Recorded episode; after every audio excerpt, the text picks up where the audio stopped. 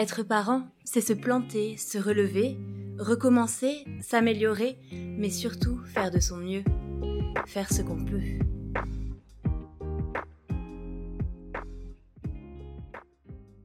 Depuis plusieurs années, la MJC Relief met régulièrement en place des conférences, ateliers ou cafés discussions sur le thème de la parentalité.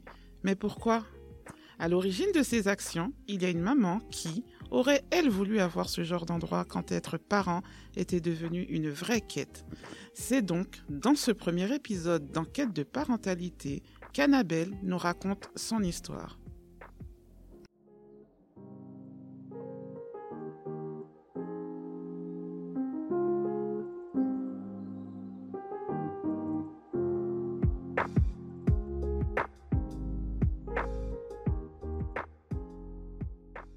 Bonjour Annabelle. Bonjour Patience. Alors, euh, bienvenue sur ce premier podcast Enquête de parentalité euh, à la MJC. Euh, tu as accepté avec bienveillance de nous faire un peu ton parcours de maman, donc à toi la parole et on est à ton écoute. Très bien, merci. Bonjour tout le monde. Donc moi je suis une maman de deux filles incroyables, une de 24 ans et une de 12 ans. Je vais vous raconter mon témoignage. Donc là, pour la première, j'avais 23 ans à sa naissance. Mon rôle de maman s'est passé comme ça, sans questionnement particulier. Pour ma deuxième, toute la petite enfance s'est bien passée. Par un concours de circonstances, j'ai dû arrêter de travailler et j'ai pu être présente à 100% pendant cette période. Ma fille était une enfant très speed, très curieuse, qui voulait apprendre tout le temps, qui posait des questions sur tout et n'importe quoi, très joviale. Et elle ne s'arrêtait jamais de parler. Et c'est toujours le cas actuellement. Nous pouvions la décrire comme une enfant débordante d'énergie, mais difficile à canaliser. L'entrée à l'école primaire est devenue compliquée. Je vais vous le compter en deux parties. La première partie qui sera plutôt sur les accompagnements et le côté médical, et la deuxième partie qui sera sa scolarité. Tout a commencé en CP, l'enseignante nous alertait régulièrement en nous disant que c'était compliqué, qu'elle se distrayait trop rapidement, qu'elle notait des difficultés sur l'écriture, qu'elle avait un comportement très compliqué, qu'elle bougeait sans cesse sur sa chaise, se retournait, discutait avec les autres en classe, et qu'il fallait absolument faire quelque chose. De là s'est enchaîné un parcours du combattant pour s'expliquer et comprendre les difficultés de notre enfant. Mes premiers rendez-vous ont été pris chez un psychologue et chez une orthophoniste sur les conseils de l'enseignante. Mais il est très difficile de trouver une orthophoniste qui est disponible pour un premier bilan et en Essonne. Parallèlement, nous avons aussi essayé de prendre rendez-vous dans le CMP, qui est le centre médico-psychologique, qui est aussi un lieu de soins proposant des consultations médico-psychologiques et sociales qui regroupe des soignants comme psychiatres, psychologues, infirmières, orthophonistes, etc. Mais là aussi, le délai de rendez-vous était entre six mois et un an d'attente. Mais nous n'avions ni le temps ni l'envie d'attendre, car les mois passaient et notre enfant avait besoin d'aide maintenant. Suite à quelques recherches sur Internet sur ce que nous pouvions faire au plus tôt, nous avions trouvé un rendez-vous chez une psychomotricienne qui a fait une suspicion d'une dyspraxie qui est un trouble de l'apprentissage, qui occasionne des difficultés dans les gestes, les jeux et l'écriture. Ce fut un premier soulagement pour nous. Nous avions un début de réponse. Ce n'était pas dû à notre éducation comme on avait pu nous le faire entendre ou nous l'avions poncé aussi par moments, c'était qu'elle ne pouvait pas et qu'elle avait besoin d'une aide extérieure. Des aménagements scolaires ont pu être demandés pour la vie en classe.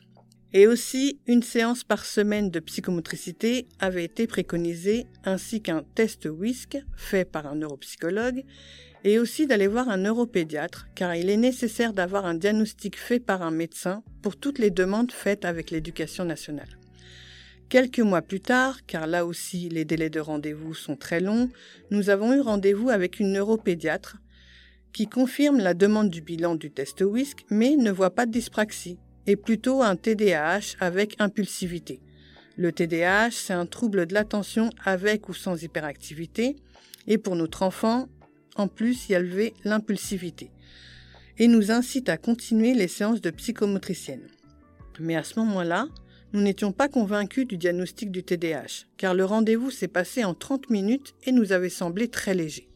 On continue le rendez-vous avec la neuropsychologue pour le test WISC, qui était trop hétérogène pour établir un avis précis. Mais Elle voit aussi la dyspraxie, mais ne peut pas se prononcer sur le TDAH et nous préconise de faire une demande d'AESH qui est un accompagnement d'élèves en situation de handicap au sein de la classe, ainsi que la continuité des séances de psychomotricité. À savoir que pour une demande d'AESH, il est nécessaire de faire un dossier MDPH, qui est la maison départementale pour les personnes en situation de handicap. Cette demande se fait sous condition d'un bilan de médecins et de spécialistes récents, ainsi qu'un GEVASCO, qui est le guide d'évaluation des besoins de compensation en matière de scolarisation, qui est rempli par un référent MDPH de l'inspection académique ainsi que l'enseignant, la direction de l'école, et que ces dossiers mettent en moyenne 6 à 8 mois pour être traités. Coup dur pour nous, à ce moment-là, d'entendre le mot handicap.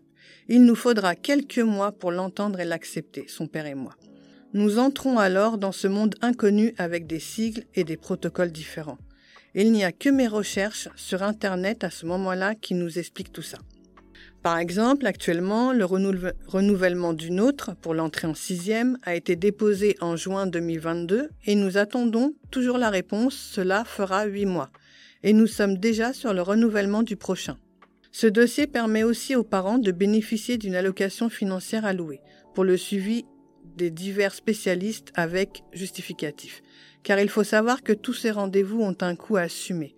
Par exemple, un bilan test WISC, c'est 400 euros. Les autres bilans sont en moyenne entre 100 et 150 euros. Et les séances chez les divers spécialistes coûtent à peu près 200 euros par mois. Notre premier retour de la MDPH, notre demande d'AESH est refusée. Nous faisons appel, pas de retour. Les mois passent et pendant ce temps-là, nous obtenons un rendez-vous à l'hôpital du Kremlin-Bicêtre, dont j'avais entendu parler autour de moi, qui est un centre de référence des troubles des apprentissages. Et on nous confirme le diagnostic du TDAH et voit aussi une dysgraphie.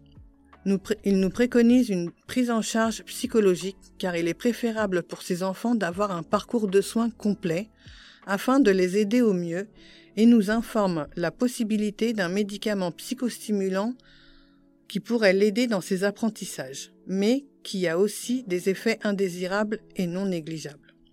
Nouveau coup dur pour nous. Donner un médicament pour que notre enfant aille mieux, nous n'étions pas prêts à ce moment-là pour l'accepter. Malgré tout ce qui était mis en place à la maison, à l'école, cela restait très compliqué pour notre enfant et avait un impact sur sa vie et sur la nôtre. Après trois ans de séances de psychomotricité, la prise en charge s'est arrêtée dû aux objectifs fixés et qui ont été atteints. On nous préconise un bilan chez une ergothérapeute pour la mise en place d'un ordinateur afin de soulager l'écriture ou la prise de notes. L'ergothérapeute nous dit que pour un enfant atteint du TDAH, l'usage d'un ordinateur n'est pas souhaité ni conseillé, donc pas d'ordinateur. Fin d'année scolaire 2022, deuxième rendez-vous à l'hôpital du Kremlin-Bicêtre pour un rendez-vous de suivi d'évaluation au niveau de ses apprentissages. Et ce rendez-vous confirme la fragilité de son niveau, obtenu pour cette année, et de ce qui va être demandé pour le collège l'année suivante. On se résout alors à cette prescription du médicament afin de lui apporter l'aide dont elle a besoin. Ce qui nous amène à un nouveau protocole pour ce médicament, son renouvellement mensuel par le généraliste et de tout ce que ça implique. Maintenant, je vais aborder la partie scolarité. Pendant tout ce temps-là, le parcours scolaire continuait avec plus ou moins de difficultés, que ce soit pour mon enfant ou pour nous, vis-à-vis des enseignants. Au fur et à mesure que les diagnostics se faisaient et des recommandations des spécialistes, les aménagements étaient mis en place. Plus le temps passait, pour ma fille, aller à l'école commençait à devenir une source de souffrance. Elle était souvent punie pour son comportement et souvent interpellée par les autres enfants de la classe. Et de devoir emmener notre enfant de force à l'école et la retrouver le soir épuisée, énervée et se mettre dans des fortes colères, car la vie à l'école pour elle était compliquée, ce n'était vraiment pas simple. Les nuits devenaient aussi très compliquées et mouvementées du fait de son mal-être. Notre vie changeait. Tout avec notre fille devenait plus compliqué. Entre-temps, certains, certains aménagements ont pu être mis en place et avec les explications des différents diagnostics posés par les spécialistes. Chaque année, nous devions réexpliquer aux enseignants les difficultés de notre enfant et le besoin des aménagements scolaires. J'ai emmené même de la documentation pour les enseignants si besoin et s'ils souhaitaient les consulter. Notre relation avec le corps enseignant se compliquait quelquefois, car aucun de nous ne savait comment faire. On voyait notre enfant très mal à l'école, et les enseignants ne pouvaient pas ou ne savaient pas comment s'y prendre.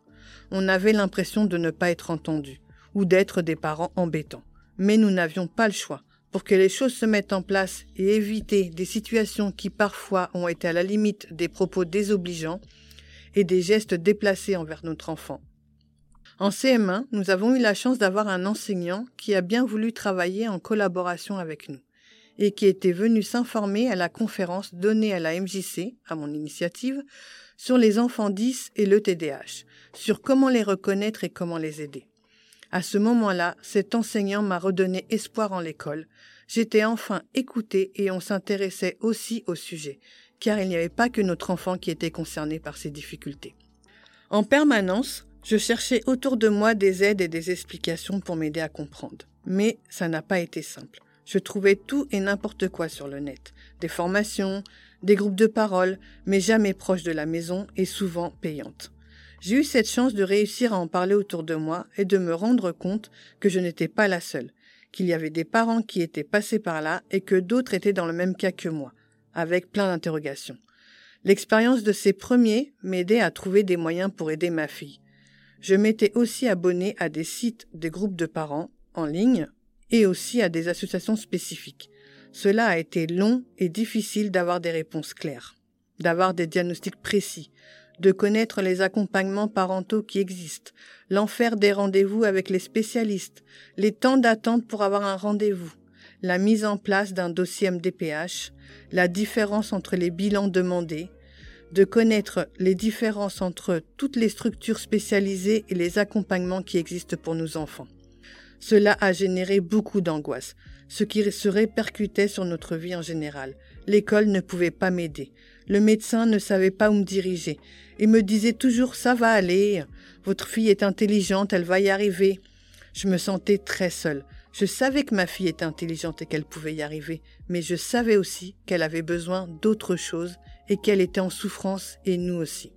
Ce qui m'a valu quand même un burn-out, des séances chez un psy et une répercussion sur notre vie à tous. Je me suis dit que j'avais perdu trois ans d'errance médicale et de multiples prises de tête. Le sujet me tenait de plus en plus à cœur. J'ai suivi des conférences sur le TDAH, sur les troubles 10 et les différentes façons de les aider. Je m'appuyais beaucoup sur l'expérience des autres parents et je, souhaitais aider les autres qui étaient comme moi en recherche pour comprendre. Partager ce que je savais ainsi qu'ils puissent trouver plus rapidement leur solution. C'est comme ça que sont nées les conférences sur la parentalité à la MJC car j'avais toujours besoin d'en savoir un peu plus et de le partager. Ensuite est venu le café parentalité, qui a pour but de permettre aux parents de venir faire une pause dans leur vie parentale et parfois de trouver des solutions à leurs difficultés du moment, ou alors de venir partager nos expériences, car je pense qu'il n'y a pas que dans des difficultés que nous avons besoin de souffler, et que nous sommes tous des super parents, mais nous avons aussi besoin par moment de se poser pour continuer à être au top. C'est une question d'équilibre. Maintenant, notre fille est au collège et on arrive à mieux gérer les choses, l'école se passe mieux et on bricole. Nous faisons au mieux et on continue pour que tout se passe bien. Notre vie est différente et notre éducation est différente. Merci beaucoup, Annabelle. C'est un très très beau témoignage. Merci beaucoup de nous l'avoir partagé. Merci, Patience.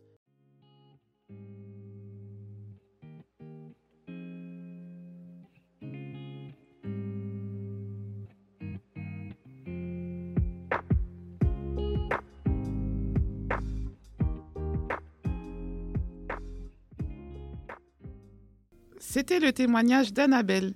Merci à elle d'avoir eu la force et le courage de nous partager son parcours. On espère que maintenant vous comprenez un peu mieux ce qu'il se cache derrière la parentalité à la MJC.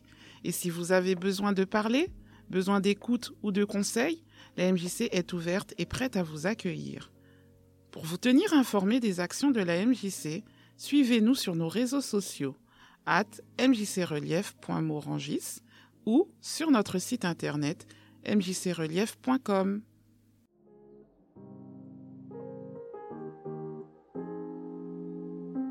Il n'y a aucune recette pour devenir un parent parfait, mais il y a mille et une façons d'être un bon parent.